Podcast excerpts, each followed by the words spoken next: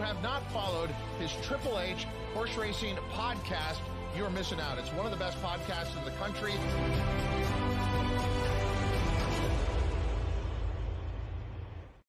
Good evening and welcome to episode 223 of the HHH Racing Podcast. It is time.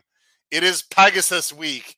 Let's go. We're going to start handicapping the Pegasus Day card today with the four undercard races, the non Pegasus races, races six, eight, nine, and 10 with my great co hosts. We're going to be rocking out the picks tonight. Please uh, make sure you subscribe on the bottom right hand side of the screen. And after you do that, hit that notification bell because we got a lot of stuff happening this week. A lot of stuff. Also, smash that like button. That'll help everyone here at the channel, and we'll send people to the HHH Racing podcast. We'd appreciate it. On the bottom of the screen, at H Kravets, my Twitter handle. Been sending out a lot of stuff on Twitter. Scroll the bottom of the screen, H Kravets Horse at gmail.com.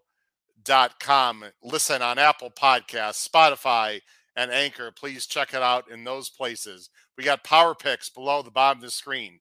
If you haven't subscribed, it's only four bucks a Saturday, and we are going to have a blowout edition this Saturday with a lot of details. All the information to subscribe is below the video player. It's a great deal. It's been on fire. I don't know why you wouldn't do it. It's one of the best tip sheets in the country. Just ask people that subscribe to it. Great website, hhhracingpodcast.com. This week, actually tomorrow and Saturday, what we got going on. We've got tomorrow at 7:30 Eastern is our flagship show. We are moving it to Wednesday because Thursday night are the Eclipse Awards uh, in Palm Beach, Florida, and we don't want to bump into that. So our flagship show has been moved to Wednesday this week, 7:30 Eastern. We're going to go through in detail the three Pegasus races, the two turf, the one dirt. We're going to go through pick five, ticket construction as well. And Tony Rollo of Crownsway Racing will also join us for a, a fantastic ownership opportunity. You don't want to miss that. And then right after our show, we got a doubleheader tomorrow, Bettin N' Boozin with host Kyle Roscoe and the gang.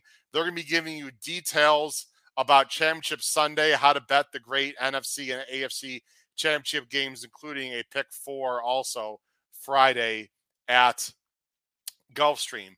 And then finally, on Saturday, we have a podcast, a, pool party.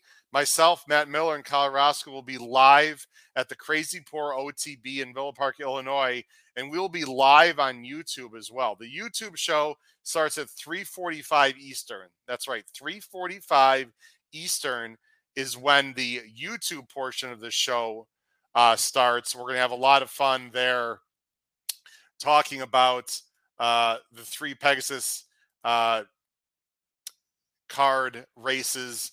We had we started with thousand dollars last Travers Day, end up with fifty nine hundred, and we gave a lot of people some nice scores out there. So if you're going to be in the Chicago area, you should join us at the Crazy Pour OTB in Villa Park, Illinois. Pete and Paul will probably be joining us at some point as well.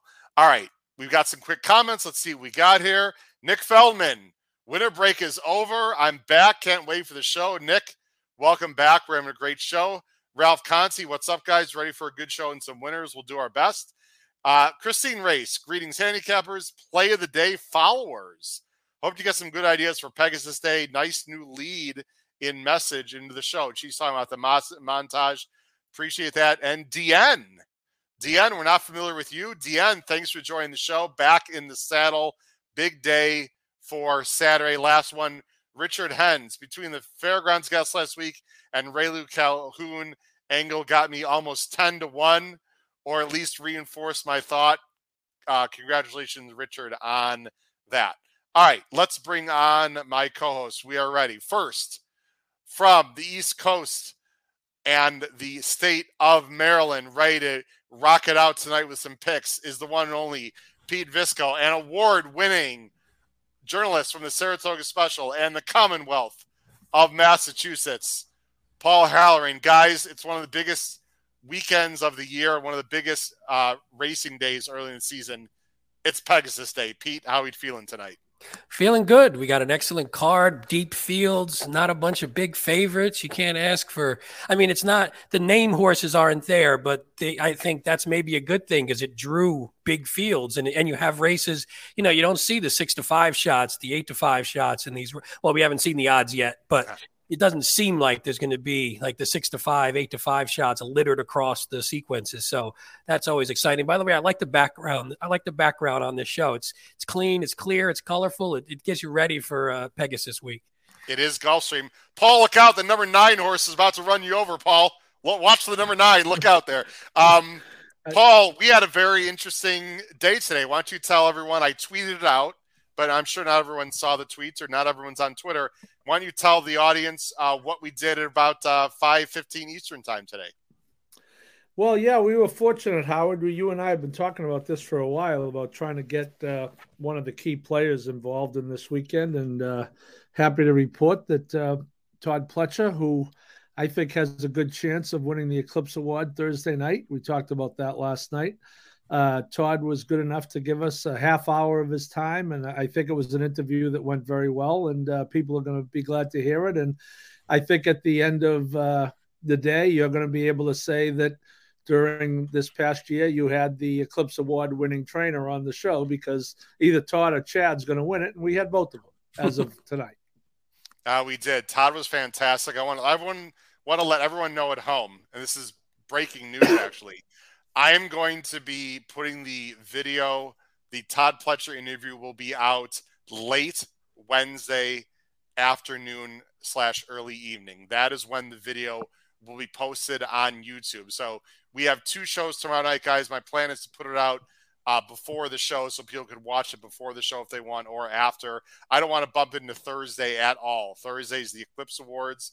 So again, highly recommend whenever you watch this, if you're listening, whenever, even if it's not live, spread the word. We have a half an hour interview with Todd Pletcher. It'll be on our YouTube channel. He talks about his Pegasus day runners, his three year olds, and Pete. He's got a three year old. I think you know the horse we're talking about. He's got a three year old that's not named Forte that he likes. Yeah. And I'm glad he likes because me likey. Me you a lot. So uh, he, we asked him about that horse. We'll, we'll bury the lead. Going to tell you who it is. Uh, we'll let, it's a tease, right, Paul? That's the word. It's a tease. Uh, and then we also talked about the Eclipse Award. So uh, again, Todd Pletcher interview exclusively on this channel coming out tomorrow. Pete, he was great, and uh, it's it's it's awesome to get people like that on the show. Yeah, it's an exciting get. I mean, especially this week, especially with the with the Eclipse Awards coming up, with it being a big race weekend. So perfect timing, and it's nice to hear the trainer talk about their horses before a big weekend. So you can't get any better than that.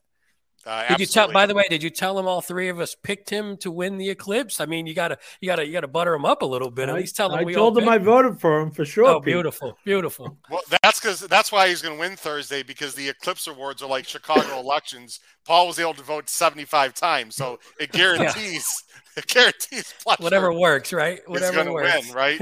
uh, we got Cindy play horses. Had a tough weekend with the ponies. Sorry, Cindy, but got the first NHL coach nice. fired at plus 6,600. I'm not really a huge Bruce hockey guy. Boudreau, right? Boudreau, right? Boudreau yeah. the Canucks. All right. Congratulations, Cindy, on, on like that it. one. We'll take any bets we can get. All right, guys. Uh, unusual tonight. No five races, only four races we're going to preview. No, no ticket construction. So we got plenty of time to uh, to talk about these four races. And Lon, we were excited too. Lon, thanks again. Can't miss that interview. Lon, check it out. It'll be on YouTube tomorrow. And what we'd really, what I'd really appreciate, or we'd all appreciate, please spread the word about this podcast. Like, don't just tell people that there's a Pletcher interview. Tell them there's a Pletcher interview, and then tell them to subscribe and to hit the notification bell because we want our viewership to grow. That helps us uh, tremendously, guys. Let me take the banner off the screen here at the bottom of the screen. We've got again four races to talk about. We're going to talk about race six, eight, nine, and ten. And I believe, guys, if you if you listen very carefully, I believe the horses are about to hit the track. Yes, they are. You're, you're okay. getting better. You're getting a little better. That was a little better. how, how was that? week. Was that better That transition? better than last week. So we're, we're getting there. Pete, I practiced for three hours this morning to make sure I got so I got that right. All right, guys. It's race six is going to start off the stakes portion, and we're only looking at stakes races, ladies and gentlemen, uh, on Saturday's card. Uh, the first of the stake races is race six. It's the La Prevoyante Stakes, uh, presented by Don Julio. It's a grade three. It's at about 120 Eastern Standard Time. It's 150k in the K. This is restricted for older fillies and mares. They're going a mile and a half on the turf. Note, everyone, the rails are out for this race, 56 feet. Some people believe uh, believes that that helps speed a little bit. I just want to mention whether you believe that or not. Let me get the banners up on the screen, gentlemen. Uh, where is there we go? We got it right here. Here we go. There we go. Of course, it's the first time that Pete and Paul are seeing uh, these pics of each other. Now, interesting enough, ladies and gentlemen, no morning lines. The morning lines have not come out yet. There's you see there are there's the field. It's a field of eight. I am pretty confident in saying the number five adventuring will be the favorite. At least that's my opinion. Uh, let's go to the PPs. Let's do this. And let's go to Pete Visco first. Uh, Pete, first of all, we're used to uh, you know handicapping without morning lines. It is a little more difficult to talk about these races without the morning lines, just because sometimes we bet our opinions based on the morning lines and getting value. So we are speculating, Pete. You are going with the five adventure adventuring on top. Yeah, no, it's funny because we, yeah, we always say no morning line is great when you're doing sort of your first pass through or you're even your, you're just sort of making your initial picks. But I hate making, you know, coming to the show with a final decision without that, just because, like you Yeah. said, because then it'll come out and you have the first three favorites, one, two, three, and you're like, well, shit, I'm not gonna, I'm not gonna play those necessarily. But for adventuring, I mean, it's, it's it's pretty obvious. You have the Cox Rosario combo. He's got the best Beyers in the field by a pretty decent amount. He's got a good, like you talked about, maybe speed. There's not a ton of speed in this race. He's versatile enough to where, or she, I should say, there's an early drink for this Oh one. boy, that, that is an early. That one. is an early one. Um, just like me last night. We get it out early, right? I mean, you the- know, the now now it'll be smooth whatever. sailing. But but I think she's versatile enough where I don't think she has to be on the lead. But if if no one else goes and she does, she can she can definitely get on the lead and and win. I mean, you saw it three back, four back. She had sort of a you know a nice stalking trip early on the dirt. So I, I just feel like there's a lot going for this one and has really improved. I like the improvement from 2021 to 2022 that we saw. So maybe, I mean, she's only five, so maybe there's a little bit more of an improvement there. And then she's um she's just it seems like the top choice in this field. Pete, are you worried at all about the number four beside herself uh, on the lead? And you think adventuring can stalk this one and go by? Yeah, no, I would be if I thought adventuring had to have the lead, but since I think she can sit off, and I'm not sure beside herself, beside herself looks a little bit like potentially cheap speed, where I'm not going to guarantee that that horse is going to hold. Then I'm okay picking adventuring if she does sit off and doesn't, you know, doesn't hook up and gets into some sort of speed duel. But if if if Rosario's patient and Rosario, that's not really his game to, you know, he's not the speed duel type. He's more than comfortable sitting off the pace. It's interesting you said beside herself is cheap speed because we knew you'd say that. So we, we, we, said that to Todd on the interview. You said Pete Visco said your horse is cheap speed. How do you feel about that, Todd no, I'm just kidding, of course. But Pete, we did talk about, again, every Pletcher runner we talked about in the interview. And I'd rather really not say what Pletcher said because I'd rather people watch the interview and, and glean what they want, you know, from them for themselves, Pete, instead of giving people my opinion of what Todd said. Well, let's just say they want this horse on the lead. Adventuresome, Yeah. Adventuresome, uh, wow, Adventuring, Adventuring. excuse me, um, probably won't get the lead. I'll just leave it at that. But more information coming from Todd. And by the way, I actually thought the the time form, the time form early pace figures were a little funky in this race. Did I you agree. see right? Bowdraw is actually with the 101, the leading, and beside herself is sitting back with the 78, and adventuring is Got it. sitting with the 91. This is the one that I that was sort of a note was like the, the speed per time form was confusing to me, and I wasn't sure if that's how the race would actually play out. Paul, I know you love to criticize as well as I do. What the hell is Bodraw doing in this race? I'm sorry. I just, I'm sorry.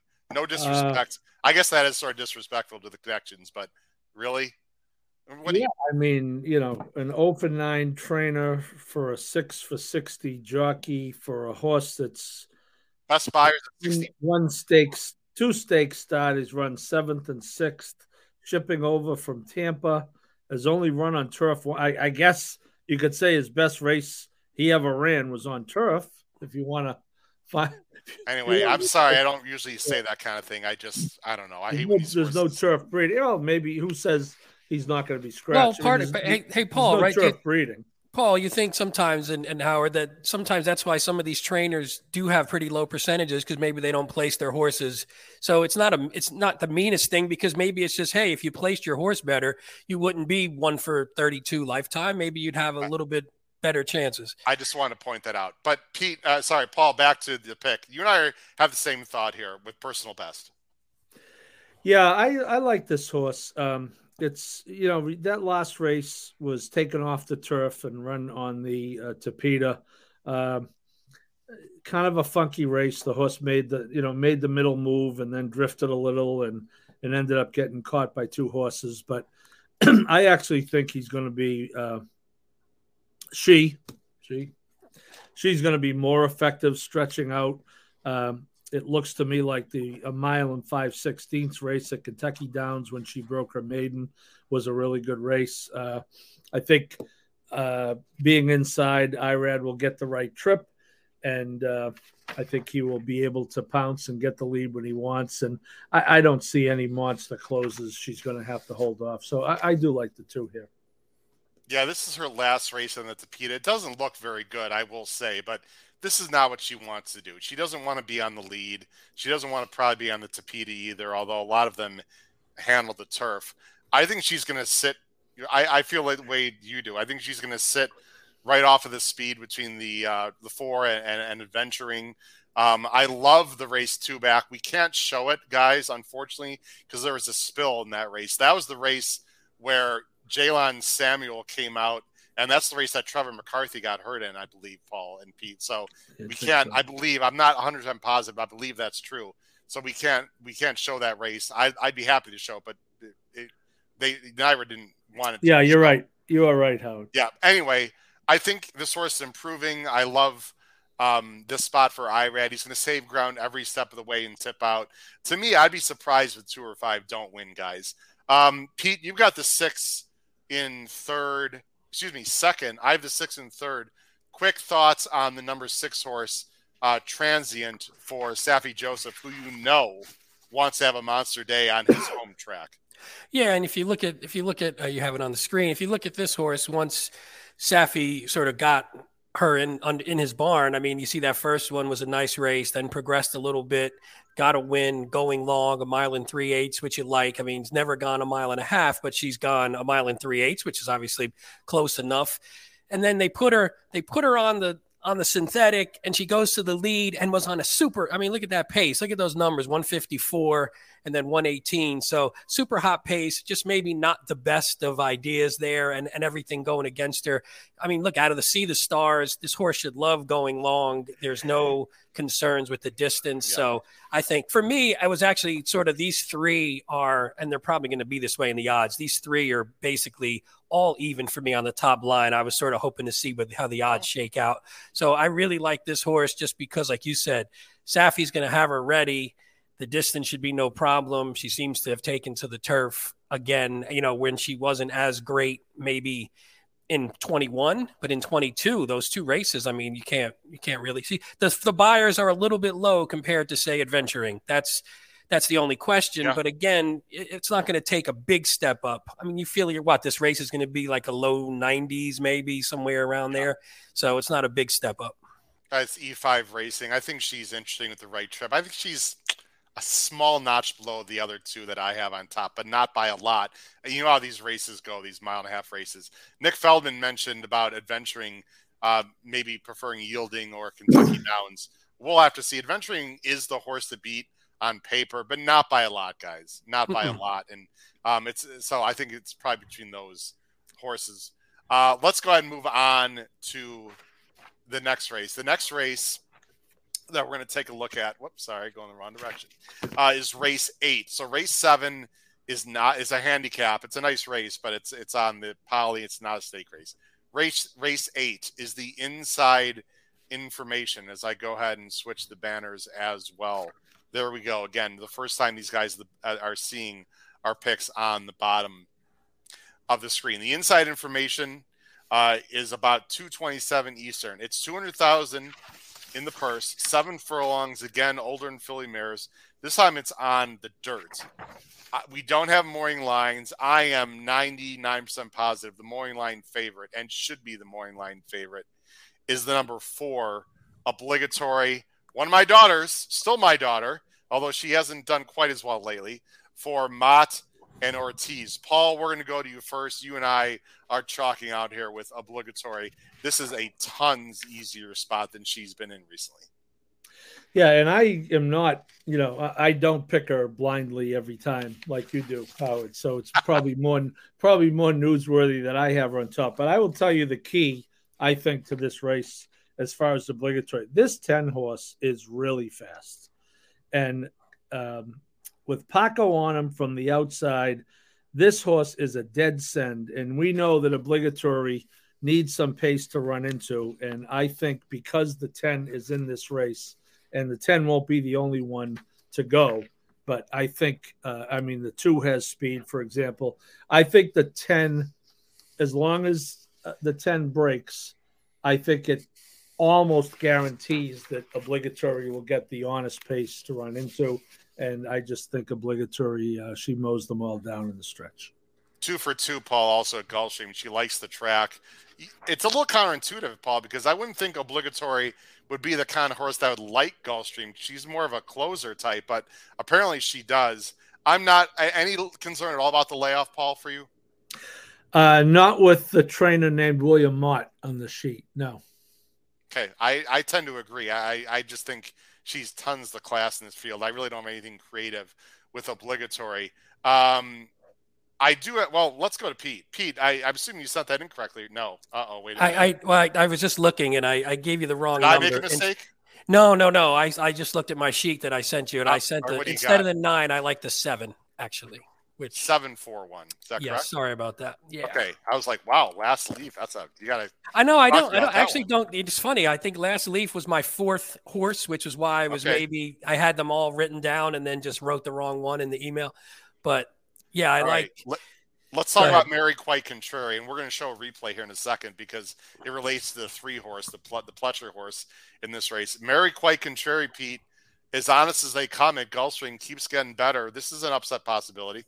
I mean, it, yeah. I mean, I you know I love obligatory too. I mean, the gray closers they're right in my wheelhouse. I, I love her and, and she's great. And the only hope would be beating her probably in this field is if she does sometimes tend to get too far back and maybe make the race a little bit more difficult for herself. So that would be the only hope since I assume she's going to be a pretty big favorite. With this one, I just think this one maybe could get the jump with since um Panici took over. I mean, look at this horse. Never done anything wrong. Has one second, and then every time Panici is up, wins. I mean, I know the class is a little bit a little bit short for this field. The Beyers would need to step up, but I just like the fact. I mean, the horse is favored every time and wins relatively convincingly for a horse that comes off the pace and is always closing into slow paces. Whereas here, uh, like Paul said, I think with the ten with a couple of the other horses, I think we're going to get a pretty honest pace. So maybe this one can just get the jump on obligatory at what I think might be a half decent price too. Yeah, and, think, and likes likes likes Gulfstream and, and loves the distance. So yeah, I think I mean obligatory is going to be four to five. So anyone else is going to be at least three yeah, to one, right? Yeah. I think we got a lot of comments we got to bring up here. First of all, uh, Sean wants to know, Pete, where's your Keeneland shirt? Because uh, uh, Paul and I are rocking out just coincidentally, everyone, the same uh, uh, Keeneland. Uh, I do not have a Keeneland shirt, Sean. I, but if anybody okay. wants to send one into the show, let, feel free. Tom, I had respect for you until this comment. Wow. 173. He thinks obligatory is vulnerable off the layoff. Don't talk about my daughter that way, Tom. Come on now. I don't know. I don't know what you're talking about. Uh, Deanne also likes the seven under. That we're talking about. It's obligatory time, baby, for Onder. And then uh, Noah Megger, our good young friend, guys, uh, student at at uh, UK, uh, is very interested to see what Pletcher says about colorful, colorful mischief. Paul, he talked about colorful mischief on the show, correct? It is. It is. It's worth uh, tuning in. Yes, he did. Well, speaking of color, this is a great segue uh, to talk about this replay, and I'm going to let you talk about this replay, Pete, because you like the seven. Colorful mischief is the four, and there's a crucial part on the turn that changes everything. And it won't be too long. I'll let it play through again. Colorful mischief is the four, and Mary quite contrary here is the seven. Talk about what happens here. I'm sure you saw this on the turn, Pete. Yeah, I think it's just. I mean, you see the and the seven is running running the race that you would hope, and you see the seven is getting getting into a clearer lane here, whereas the four, as you can see, is sort of getting right about. Ay, ay, ay, ay, ay. That's a problem. I mean, you just. I mean, and again, that's just once you're there and you take the chance of trying to squeeze through the rail that's going to happen sometimes. I mean, it's and it's IRAD, so it's not you know it's not like it was some novice jockey trying to do that, but it happens. But I think the seven ran the race that I would you know Mary Quite Contrary ran the race that I would expect. The four was was coming after getting shut off like that, and I actually I like the four as well. The four was pretty close to making my my top three. Actually, was my second was my second choice, so it was like in the mix for the win. But I just sort of went with the seven because I like that. I like a similar race this time. My feeling, guys, is if Colorful Mischief gets through, she wins. And I'm basing that, Pete, on the fact the way the Colorful Mischief closed in the stretch. We don't know. We're just speculating. But to me, Colorful Mischief was going as well as the seven in the stretch. And in theory, if she gets through the rail, she's what, two lengths ahead, a length and a half ahead. So that's just my opinion. Um, I don't have Mary Contrary anywhere. Um, I think she can definitely be in the money. I would sort of be surprised if she won this race, Paul. But that's just my opinion. You've got her third, the seven horse. Yeah, I I I get it. Uh, I use the seven third. Uh, I would be shocked if the seven beat the three in this race. Wow. Okay. Uh, if you look at what Irad did, he you know he went wide belatedly. You know, looked like he was getting a good trip, as Pete just pointed out. You know, you watch it down the backstretch, but you know, when you when you're down inside like that, you know, one or two things is going to happen. You know, it's either going to open or not, and if it looks like it's not going to open, you have to do something about it. And you know, the seven was in the clear. Uh, you know, again, I think I don't think I I think Irad probably made a calculated error there, a rare error for him and yeah. I don't think he'll. I don't think it's going to repeat itself. Guys, I have a very interesting horse for second. Nick Feldman. I know you're listening, Nick Feldman. I agree with you, Nick. I think the six is very interesting here. Jag Warrior. Um, this is Romans and Alvarado. If you look carefully at this horse, guys, if you toss out the last race, I don't think this is a two turn horse. If you toss out the last race, this horse was improving. I understand she just broke her maiden on September 17th, but got a 79. Then ran a bang up race at Keeneland into a fast pace, guys going seven with an 85, and then regress. Okay, I'm guessing she didn't want two turns, guys. If she doesn't want two turns, she was upwardly mobile. I think she's fascinating underneath. I don't think she can win, but we know Romans can win. He just had a huge win with Cyclone Mischief, and he spots his horses real well, guys. I think this is a interesting underneath play. Did you give any consideration to the source at all, either one of you? I did a I little did bit. I did I, not. Yeah, but okay. then I, I didn't like the some Roman. There were some Dale Roman stats I didn't like, and then eventually okay. it just came to I like the other horses better. I mean, it's it, to me underneath. I think this. You know, when you have a big favorite, anything could happen, and you can get a you can get a horse underneath who can at a price because the other horses might try to do something. This one's going to get a logical trip, is pretty tactical, is going to be there. So maybe if the other ones are more coming from the back and just don't get there and obligatory rolls by on the outside and this one just sort of clunks up for yeah. second, third, it definitely Let's can happen. Tipping out a big price horse to finish second or third. Hmm.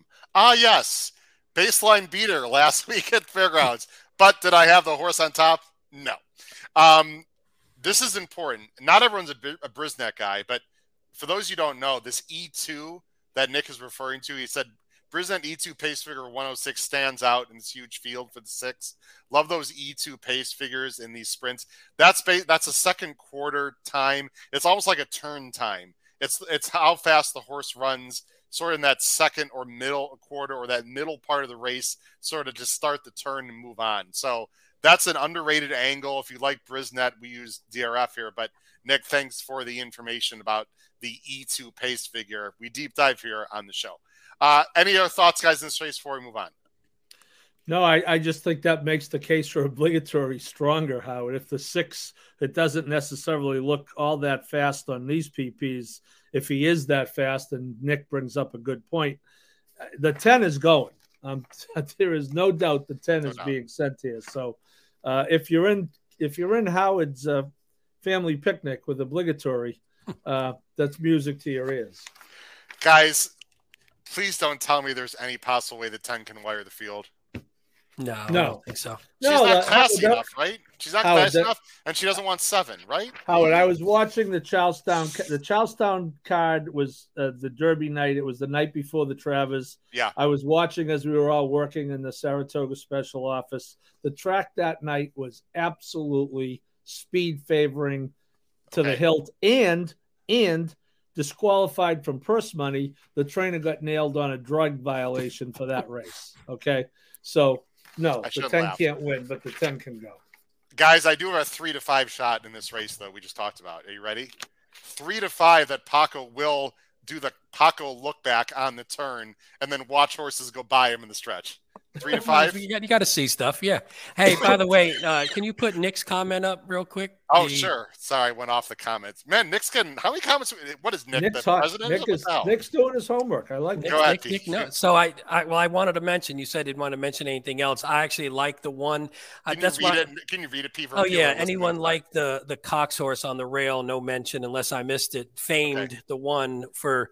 I like this horse. I think the I, this is one where I wanted to see the odds. I'm, I'm really not sure how the odds are going to shake out in this one, but if this one is at all a, a, decent price from the rail, again, is is either tactical or can close. So again, if we get a hot pace and you know the 10's going to blow right by everybody, I think this one just needs another move forward, but it's really good in 2022 and hopefully is coming back at four. You're getting a three to four year old move here. So a four year old from three, that can definitely lead to an improvement as opposed to some of the other ones who are going from sort of four to five. And then, you know, it's it's Cox, and I had the stat. Cox was 33% win, 72% in the money in dirt sprints at Gulfstream. He's won four of the last six, and he actually won this race last year as well. So there's a lot to like about that one. Just want to see again. I just want to see what the odds are for this one. I'm really interested behind obligatory.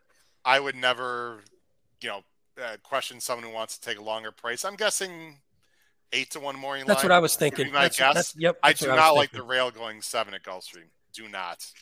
They get shuffled back. I just speed horse. I wouldn't mind.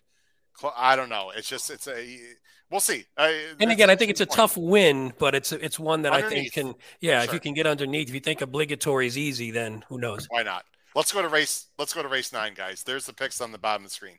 Race nine. Uh, this is the WL McKnight Stakes. Guys, I remember this race best when it was at Calder. I love this race when it was at Calder. It was like in December, I think, at like Calder, if I recall, and it was like huge fields. And I, I missed that hedge at Calder slash. Uh, um, wow, I'm drawing a blank. That slash was Gulfstream West. They called it for a while. Some yes. ridiculous. Anyway, uh, two hundred thousand. Let's put it on the screen here. Uh, two hundred thousand in the purse. They're going a mile and a half. This is for the older males. Uh, you see the field here. There are some very big names here, guys. Very big names. Horses we've seen for a while. There's also a horse in here I loved about a month ago and was horrible. I don't know if you remember who that's going to be, but we'll talk about him in a minute. It's a field of 12 with an also eligible. I'm going to, boy, I don't know who the morning line favorite's going to be, guys. I'm going to say Channel Maker will be the morning line favorite. Just a guess at like three to one. Again, I'm completely guessing here. Pete, let's go to you first. You're oh, going to go with. I'm sorry. I said, "Oh, great! I, don't, I have no confidence in the in my picks in this race, so I'm so glad is, to be going a, first." This is a tough one. this is a tough race. 11. Oh, sorry. Red yeah, yeah, Knight. Yeah, I have the 11 Red Knight. Yep. The Wiley veteran. This race, Pete, is like many races on Saturday. Large fields, really tough. I tweeted this out, and I really do believe this. Um, Chris, let me put us on screen here. Chris Larmy, uh, very well known handicapper, excellent contest player. Um, he's Derby one five nine two on Twitter, Derby one nine whatever it is, fifteen ninety two. Tweeted this out, and I replied. I think this card overall, guys, is tougher than the Breeders' Cup card last November in terms of depth and in terms uh, of competitiveness. I, I just there are a lot of races like this one, Pete, that are very difficult. Red Knight, give us start, give us what your morning line is on this horse, Pete, and then talk about Red Knight. I mean, I assume this one just because of. I mean, when you're coming out of the Breeders' Cup, you come, you have run in mostly graded stakes. He has a you know pretty good, pretty good history, pretty good pedigree. You know, the good late form. I, I assume he's going to be. I don't know. I think the favorite. I was thinking more maybe a bond around. I don't even know three to one minimum seven to two. I mean, I don't. This was don't this race was. I mean, I was. I must have been down to like six horses, and I didn't love any of them. The one thing you said where these are tough, and it's a little tougher than the Breeders' Cup. It's because in some of these races. You don't know what you're getting, even from the better horses, and it's not. You're not confident in in the Yeah. picks that you're making because they're not consistent all the way through. Like this one, for to go back to Red Knight, I mean, the one thing I like, you know, obviously he's seven out of 12 at the distance. So, you know, that's no problem. He loves going the mile and a half. If you go three and four races back, I mean, those, those races can win this race pretty easily. Then goes to Yeah. The Sycamore, where he's like in the parking lot basically, and still only lo- finishes eighth, but only loses by a length and a half to some pretty good horses, including Temple, who that was his only good race in a while. And then you go to the Breeders' Cup turf, and you know he was way just against it. I mean, probably shouldn't even really been No, in that field. So my thought is the only problem is now you're going now you're nine. You're coming off a little bit, not a really a big layoff, but a few months. You're like, all right, at nine, is this one going to be ready to fire again? The one thing I did like is that he's been working steady and he's been working pretty solid his last two. Nothing great, but I mean, it's a mile and a half race. He's not going to be running, you know, bullet 59, No. six- five furlong works. but I like that he's still working steady. So hopefully he's still Yeah. got a little fire in the old belly. I mean it's Irad too, and, And it's know, Irad, yes. It's a bad post, but he's just going to drop back anyway, so it's really yeah. I don't mind the post as much because it wasn't like he needed to be up close. It's- There's no speed in this race. I mean, there's speed, maybe like Channel Maker, but A he's been he hasn't been the speed he used to be. So I don't know. Yeah, that's a, that was a very weak weak pick, but I'm uh, that's where I'm going. Yeah, I'm just scrolling through the field because there, there's Channel Maker, who by the numbers should be one of the favorites here and wants to be up close. Paul, before we talk about your top pick, for me, Red Knight was just more like he's an underneath type in this race. I just Father Time's going to catch up with him eventually. Maybe it won't be Saturday, but I just I don't know. You and I both are a little negative to this horse, aren't we? Well, I know a little bit about this horse because I did. Uh, he is a New York bred who won Yeah. the Open Stakes at Kentucky Downs, and I did cover that race for the New York Thoroughbred Breeders website remotely. Yeah. And uh, Tom Egan, the breeder, Trinity Farm is Tom Egan from Portsmouth, New Hampshire, right up the street here. This horse was going to be retired when they took him off after the John's Call at Saratoga in August of 21. They uh, he was hurt, and the plan was that he was not going to come back. Um, they moved him over to make you know they put him on the farm, and all of a sudden the folks at the farm said, you know what, he's starting to look like a racehorse again. and I will tell you this: this long distance turf, especially on the male side, nobody does it better than Mike Maker. Nobody. True. Okay. Uh, which is why I have his other horse second in here. Um, I would love to see Red Knight win. Of course, I always root for the New York bred. Uh, I, I don't think he will win, but, uh, you know, he certainly, after it looked like he was going to be retired, come came back with two wins. And then I don't know what happened in the Sycamore, as you said, Pete. And then, you know, the Breeders' Cup turf was the, the, the Kentucky Downs race, I believe, uh, was a win in your in for the Breeders' Cup turf. Yeah, it was. So that's how we ended up Yeah. in the Breeders' Cup turf. Yeah. But uh, remember, that was also the race that Gufo was maybe or maybe not going to go, and he beat Gufo that day, uh, if you all recall. Let's go to your top choice. Uh, this is a piece. Um, I'm I'm interested, guys, because I did not know what to do with this horse. I don't have uh, Palo Alto anywhere. I'm guessing you like the pedigree here, Paul, because by the numbers, he's a tad too slow. I like the pedigree. I agree with Pete in, in that there is no stick out in this race, and I think the I think the favorite peak could maybe go as high as seven to two in this race. Yeah. Uh, so I agree with you there. You know, in in a race, I kind of de- you know his numbers aren't terrible. You know, he's in the low nineties. Um, yeah. Uh, Graham Motion and Frankie Dettori, you know, these mile and a half races sometimes become jockey races. Uh, I'll take my chances uh, with Dettori, who's flying across the country for this and uh, a, a, few other mounts that I suspect we'll talk about tomorrow night. But uh, yes, and Deanne points out any comments on the trainer change of value engineering. Uh, I, I don't know the history on it. All I know is that again, Mike Maker is an absolute specialist with these horses. But yeah, I defaulted to. Uh, I think the horse is uh, close to being good enough. Uh, coming off uh, a, a, total, I don't know what happened in that City Man race last time when when I did like we, I think a few of us liked City Man on New Year's Eve, but uh, you know has yet to win in the U.S. You're going to get a price. Price probably gets hurt a little by Dettori, but uh, Graham Motion is you know he just just does such a good job spotting his horses. Someone used that term earlier, so I am going to go with him and I went with value engineering right behind. I'll, one, I'll, talk oh. about value engineering in a second. Pete, I want you to talk about this horse, and then I'll comment on value engineering. Yeah, mine was my, sorry, I, I, didn't mean to cut you off there. Mine was more of a Dettori play as well. The thing that was confusing, he's had four races here. The two going a mile, he was pretty tactical and a little closer and and ran well. And then in the two going longer, was way in the back. So now I'm hoping that maybe so you're not really sure with this. I mean, it looks like this horse wants to be a little bit closer and a little bit more tactical. And so I think if Dettori is smart and which he usually is, and he can have this horse a little bit closer, maybe you see a better result. And I think this horse has a good enough late kick.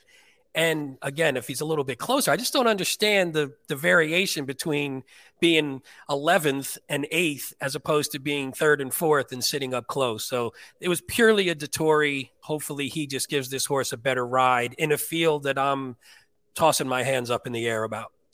Uh, guys, I am totally against this horse, and uh, I, I, don't know how to say it any other way. I'll give you some reasons, which I could be wrong. Motion is one of the sharpest guys out there, right? We all agree. If he really thought this horse was a distance horse, he would have brought him to the states here and gone a distance. I mean, it's not like when he was in Europe, this horse was like a world beater at a distance. You go back to his earlier races, you know, they were okay going long. I mean, some good, some bad. Um, his best race was the first in the states. He ran very well in that Pimlico race, but to me, this is more like a desperate kind of let's see if he can do it, rather than I like him at the distance. I just and it's going to be Dettori, so his price is going to go down. I don't like this horse at all, guys. Let, let, let me talk about value engineering.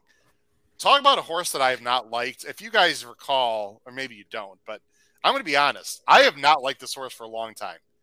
and the main, main reason why I have not liked this horse for a long time is because he's been a money burner, guys. I mean, he burned a lot of money. I mean, just look at these odds here on the right side of the screen third, third, third by a length. By a, he's just like he's been a nibbler for a long time.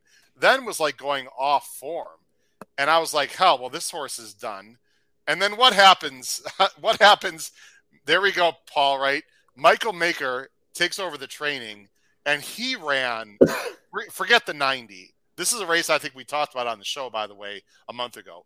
Guys, he was wide as wide can be, like on every turn. I'm just going to show the first turn. I'm not going to show two minutes of this race. Va- value engineering is the 10 here in this race. And by the way, Agitari is out here. You guys know the story with me and that horse, which I'll mention. He's a 12 right there. But anyway, uh, value engineering breaks fine. Let me fast forward a little bit. Up, did I go too fast? Yeah, I went too fast. Okay, we got to see the first turn. He's in the pink, and I'm not really blaming the jockey here, but this is a, oh that was okay. This was the first turn. Sorry, it's a three turn race. uh, Paul, this is not where you want to be. I don't care if it's dirt, sin, turf. He's legitimately three wide here, all the way around the first turn. Let me fast forward just a little bit. Okay, there he is in pink. We'd all agree this is not the place to be, right? Yeah, especially three even, turns, right? Especially when you go turns, three turns, you don't need that. Yeah.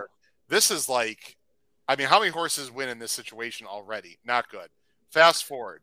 Okay, he's still wide. Not that wide, but fine. He's still losing ground, guys. And he's not drafting. He's not really drafting. He's now he's in the two path. Okay. Take it to the stretch here. Look up. Sorry, he's he's they're on the back stretch. Okay, he's still wide, guys. He's making a big sustained move now.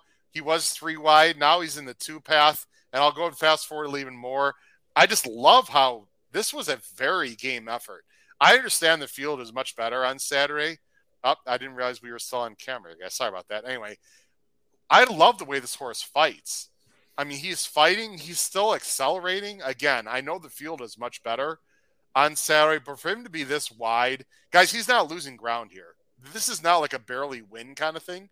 He's he's semi drawing off. I mean, this that was to me, guys, that was a huge effort in my opinion. Much better than the 90. It's Michael Maker. You might get a little bit of a price, you know, because of the field here. And I think he's rounding back into form. I think Maker's got this horse going the right direction again. He's got back numbers. Give me five to six to one, absolutely. I know it's a long explanation, but any opinions, guys, before we move on? Uh, well, I used them. Uh, yeah, I want a I want a three versus seven people bet because you picked the seven second. So I'd I like did. to request a three versus seven head up bet.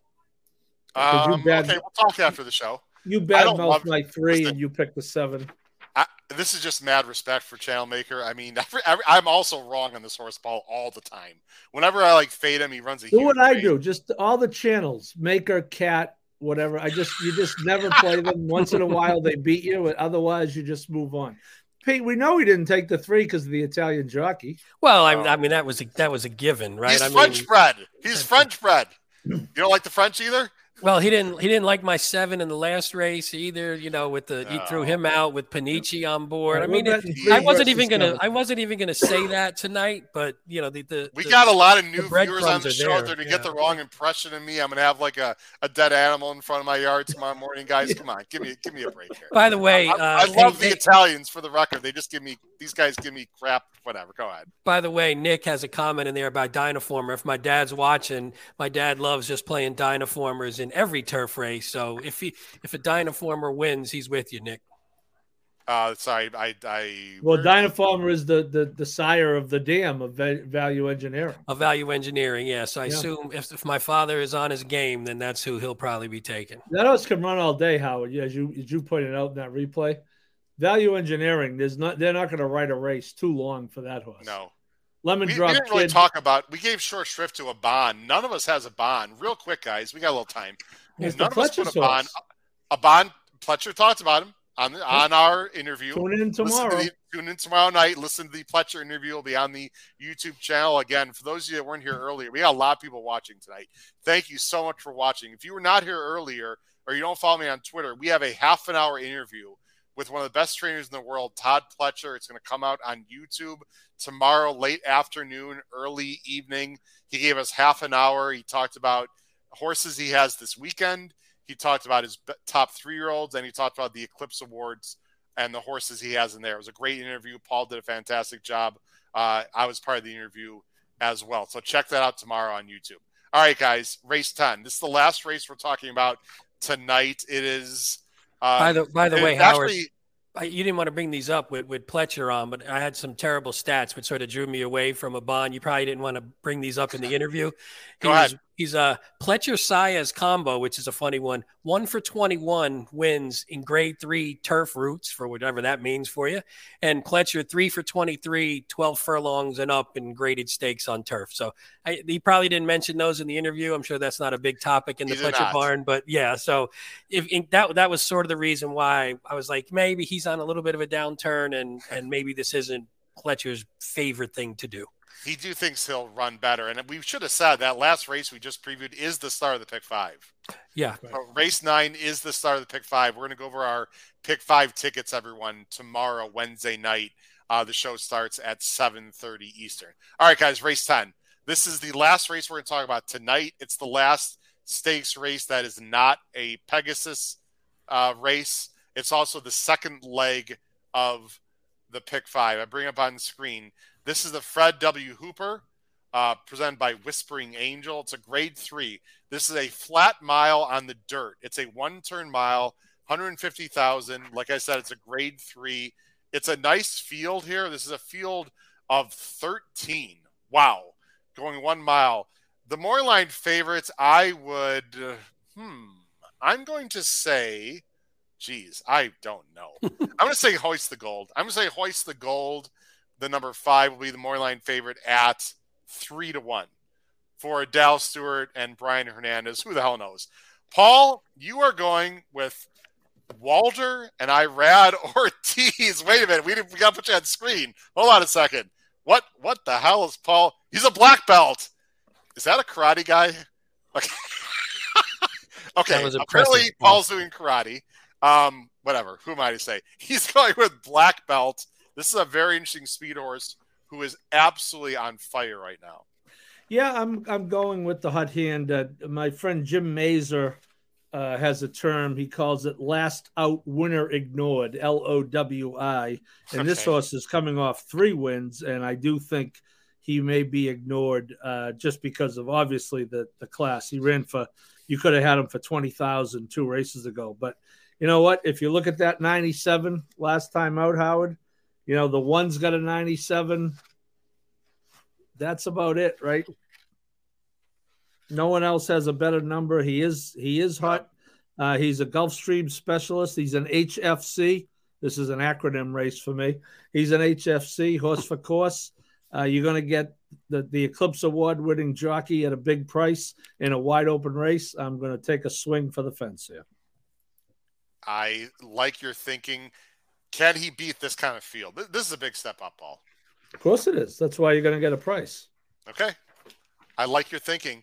And you're going just to the inside of that for second, Paul, with Hoist the Gold, who frankly has faced the best horses, been in the toughest fields. I guess the biggest question here is the mile. Yeah, you know, I, I yeah, I, I, think he really is a board horse here. How you know, I look, I gave him a long look in this race, and as far as maybe picking them.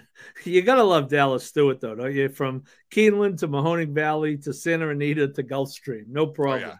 And uh, Brian he Hernandez, ran well against Taiba, uh, Paul. He ran well in that rate. In the he did. And Howard, if you look at, you know, Tejano Twist is a pretty good horse. Gunite's a very good horse. We talked about Elite Power, who I voted for as the top sprinter. He's second to Elite Power. That turns out, it turns out that was a pretty damn good uh, optional claiming race at Saratoga on closing weekend. Um, yeah, I think that horse is going to be right there. Um, okay. You know, who's going to be the favorite? Your guess is as good as mine, guys. I've got to, I've got to look because Noah mentioned the. You know, I'm a big gallop out guy. I don't recall seeing a great gallop out. Now Noah's got me interested. We'll we'll go ahead and take a look at uh, the Malibu, the end of the race. Hoist the gold here will be is the five horse. It was a price. Sorry for the clicking here. We'll fast forward. I mean, he was right up. Let's see. Uh, he's right there. I thought he was sort of up close and faded. Maybe I don't know. We'll take a look. If you're wrong here, Noah, we're going to come after you, Noah. Let's see. He said there was a gallop out with with uh, the five, uh, not the seven. That's for sure. Um, is he right here? Okay. All right. I mean, yeah. I don't know if that means he's going to get a mile though, but sure. He galloped out in front of the winner. I good point, Noah. Fair enough. Yeah. Um, very. I mean, it's, the the breeding suggests that there should be a little bit of distance yeah. in there. That's what when I was looking at that one because I, I, had it in third, but this was like I had five horses that were all sort of on the same level for me in this one, and I thought the breeding here was was pretty much top quality. I, but I did have maybe this is more of an underneath horse, but I think quality and class wise, this one's right up there. And again, as long as he can, and and there is going to be a hot pace, and this one's can maybe sit in the middle of it and don't won't get mixed up yeah. and can get a and can get a good jump on these horses.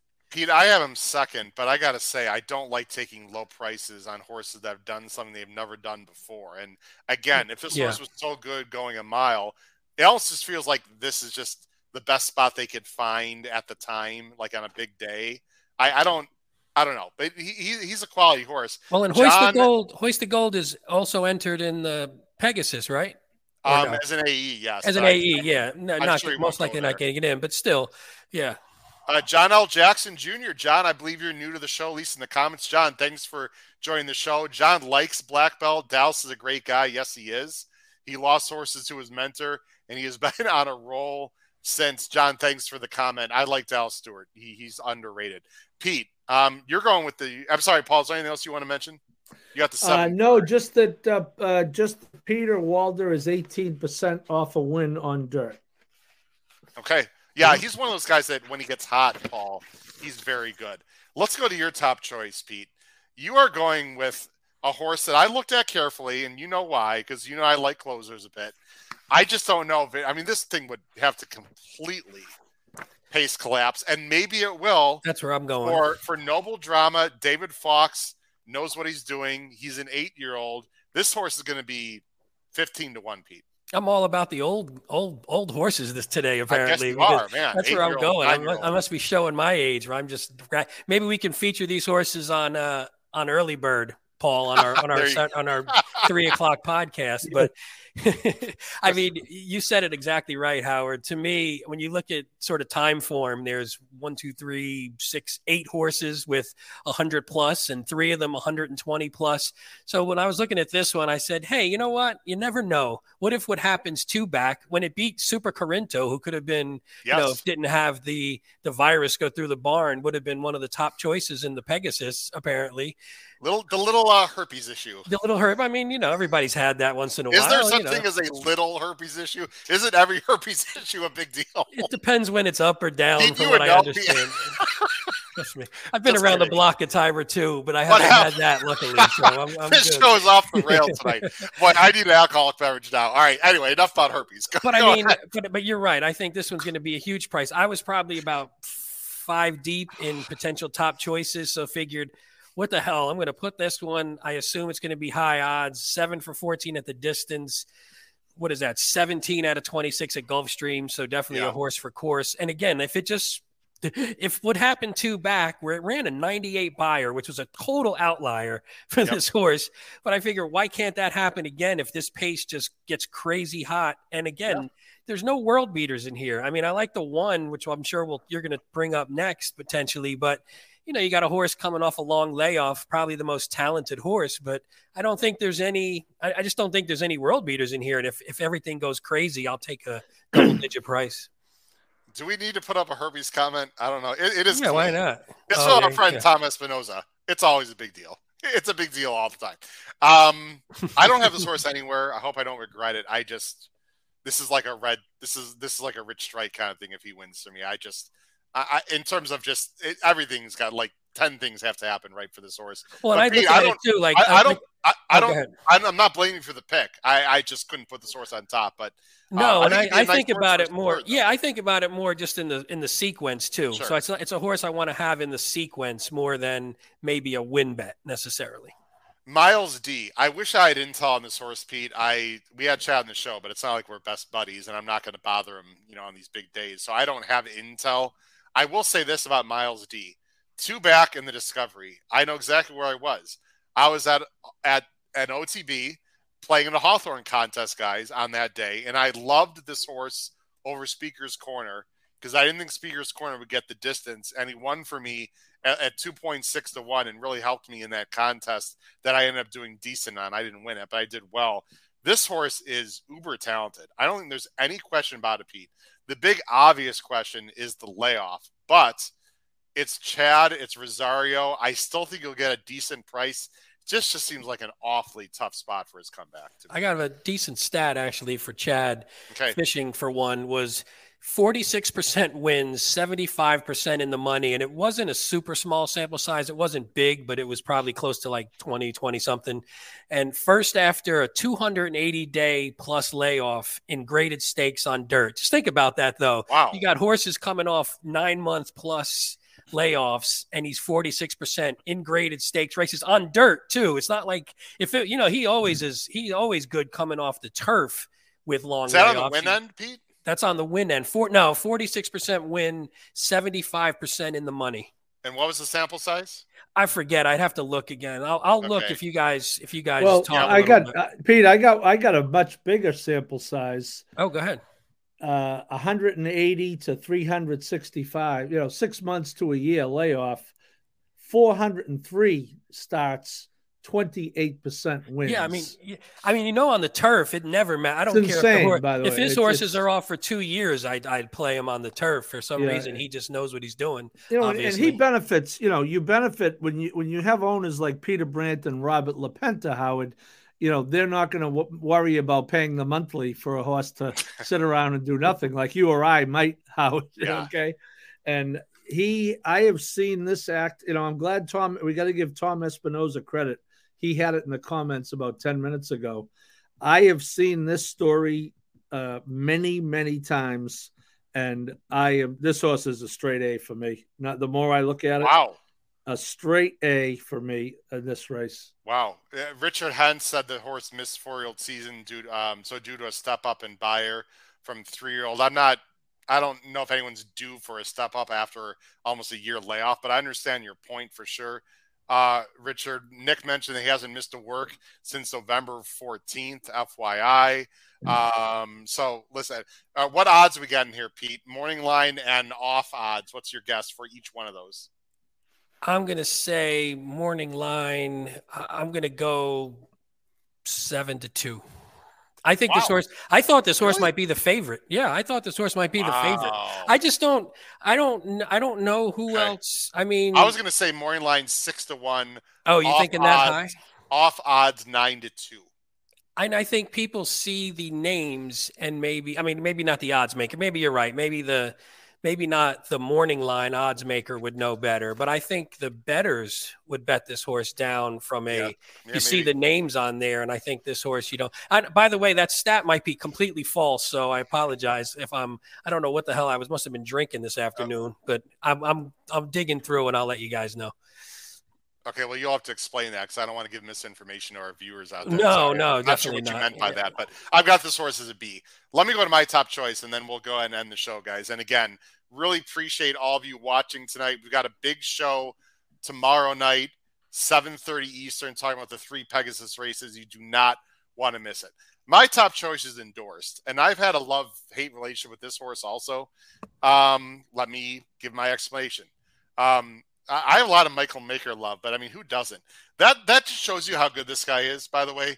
Because Paul, you mentioned his turf prowess. Yes, this guy can just train. Okay, he can just flat out train. He's he's done plenty well on dirt too. Endorsed is a seven year old. I'm not always a big fan of that in these like sort of sprinty kind of races. Endorsed, we forget how good Endorsed was, guys. He was in the Pegasus last year against Life is Good. It didn't exactly embarrass himself. So I mean, he was running in big races, just graded stakes all over the place, right? Then he real he really tailed off, guys, and I thought maybe his career would be done. They even threw him on turf, so I, just to see what would happen. But guys, Michael Maker, you know, has resurrected his career. He took a little break uh, for a few months. He came back. Look who he lost to at at uh, Keeneland, guys. Nakatomi is a very nice horse. Nakatomi is a nice horse. They lost going six and a half. And then last time, I thought he ran very well. Now the field is not nearly uh, as good. But I'm just going to show the replay. He had the inside. He used some tactical speed. You see how he's using. This is a horse you got to shove on. This is not like a push button type. And he did get a good trip. But I love the way he finished here. Here is in the outside again don't get discouraged by the fact he's been ridden so hard. That's how this horse needs to be ridden.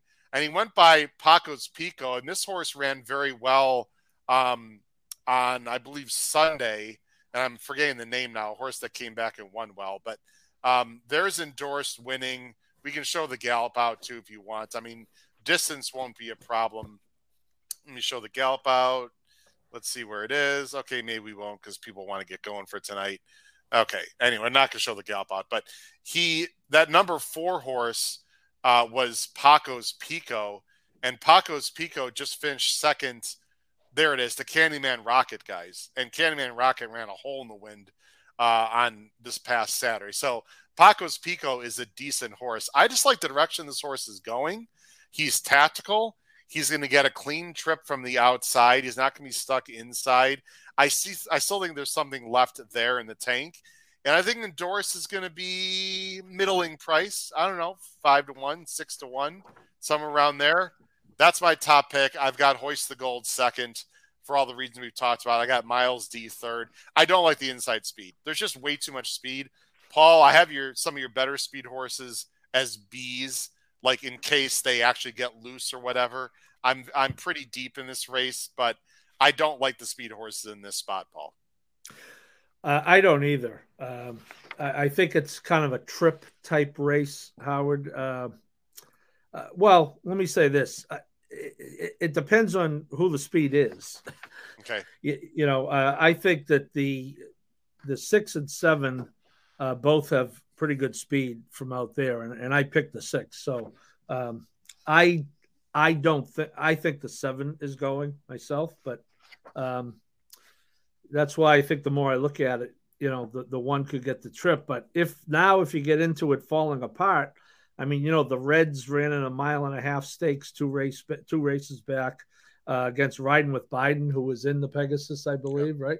I got the Reds as a C, by the way. I don't yeah, think the, he's the, absolutely impossible. No, if it, if it not, pace collapses, turning back, I like at, that at a huge, at, at, a, at probably a, a, good number, right? Coming off that yeah that last race, and you know that last race, you look at the numbers, you know, seven, six, he missed missed by three quarters of a length in yeah. fourth. I mean, that happens on turf all the time. Oh, yeah. It doesn't often happen on dirt.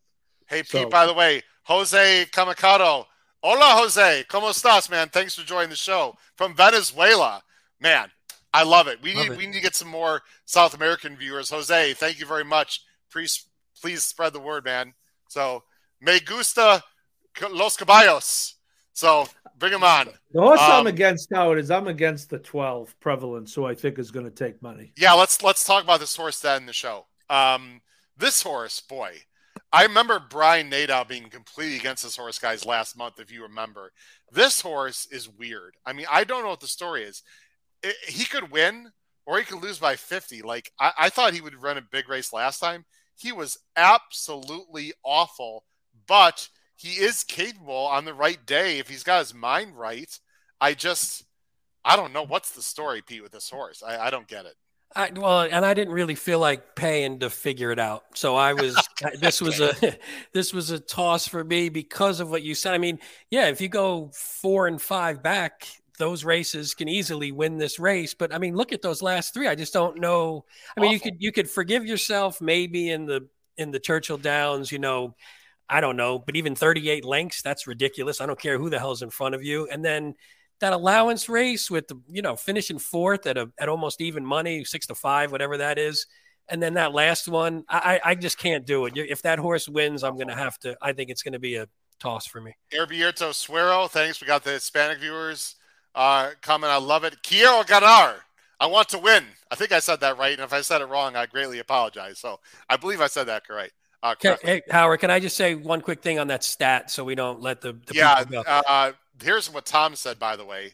Tom Espinoza, it's got a brisk, a brisk stat, 90 plus days, 27% win, 61% in the money, 678 sample size. You want to clarify as we on the show for you, Pete? Yeah, it was just the, the mistake was it wasn't in graded stakes. It was actually going a mile, 280 days plus going a mile on dirt.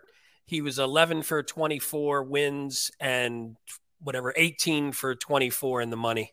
So okay. has shown a proficiency, maybe not at, at maybe not at grading stakes level, but I don't, you know, this isn't exactly, you know, this isn't exactly the the Pegasus here. So I'm not yeah. not too. And the one thing about endorsed, you were saying the only question I had about that horse was the 0 for 7 wins at the distance and like the 1 for 19 the last two years. For some reason, that horse just doesn't like to get his nose at the wire.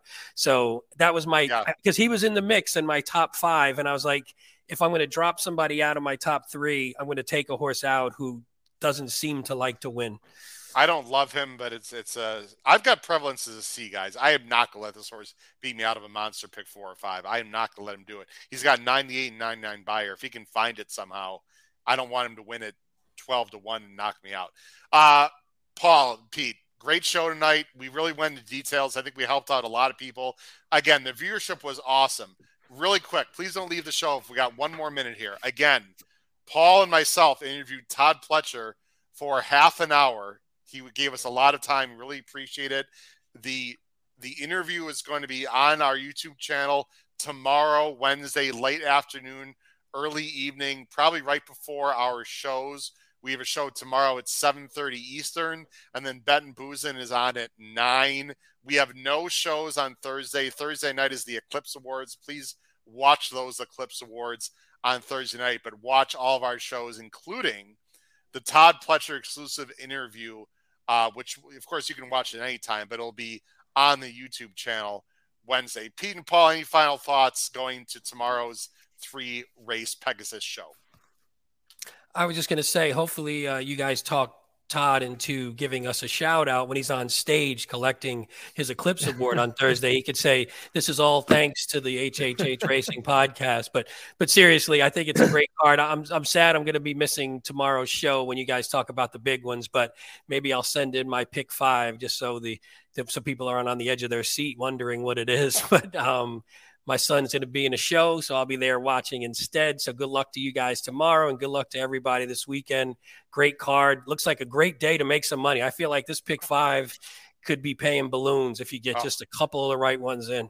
Cody. Pete's got a family obligation. Family always comes first. We wish uh, your son a wonderful uh, time tomorrow night. By the way, John L. Jackson, John, you're going to be there at the, at the pool party Saturday. Beautiful. John, I love it, man. I look forward to seeing you at the pool party Saturday. And finally, from Nick Feldman, hope everyone's a great Saturday. I'll be shredding nar nar pow pow at Lake Tahoe. Good luck to everyone. Final thoughts, Paul. Let you wrap up the show. No, I, I, I, I do encourage people to listen to the Pletcher interview. I think it's insightful. I think it was good of him to do, and uh, I do think. Uh, I, I assume it's a great cat. I've only gotten four races deep because that was my homework for tonight. so I have to do my homework for tomorrow night. Uh, now, I've handicapped all the stake races thoroughly.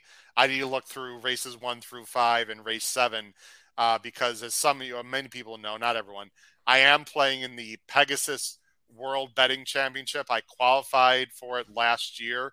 Um, it's Saturday. It's a six thousand dollar entry fee. It's four thousand dollars of live money, guys. I'm going to have someone who I heard is pretty good at contests next to me, giving me any kind of advice and talking. The one, the one and only Matt Miller. So I am super pumped. This is a chance to win. I think first price is going to be about a hundred thousand, guys. And I'm not. Oh, is it just the Gulfstream? Uh, the Gulfstream races, one through what? Yes, one through just 13? Gulfstream races, all of them. And there's nice. there's minimums.